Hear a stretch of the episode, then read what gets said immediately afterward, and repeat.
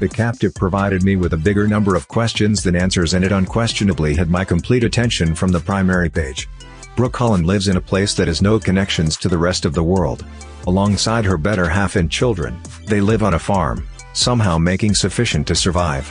The life they have chosen might be difficult to survive. However they welcome the freedom and isolation. At the point when Brooke goes to the closest town to get supplies. She is out of nowhere and out of the blue confronted with a face from her past. A past that she has tried hard to forget, and one that her family does not know exists. A wanted criminal Stephen Colley is somebody Brooke fears. At the point when he appears on her farm in The Captive, Brooke realizes she has only one decision. It is either him or her family, so she chooses to catch him, hand him over to the law, and collect the huge prize that is offered, if he is turned in alive. In any case, the marshal isn't just down the road, and Brooke and her family should survive the elements. The danger of Colley's family, and one another if they desire to make it back to their farm. Indeed, even with these dangers, Brooke is hesitant to share her past with her family, and they barely recognize the lady she has become. The setting was well visualized and captured into words in The Captive. I loved feeling like I was making this journey as well.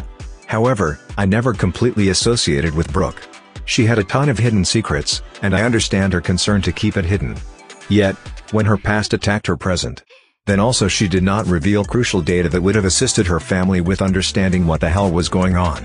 The vast majority of her choices appeared to cause more damage than anything else, and I just couldn't get why. Other than that The Captive was a fast-paced read that quickly tossed me into a recognizable, yet unknown world. Finding out about Brooke's backstory helped me to relate more with her character, and I was left interested by the story, while not so captivated with the characters. Thanks for listening this book review podcast. If you like this review, don't forget to follow so that you do not miss any of our future podcast.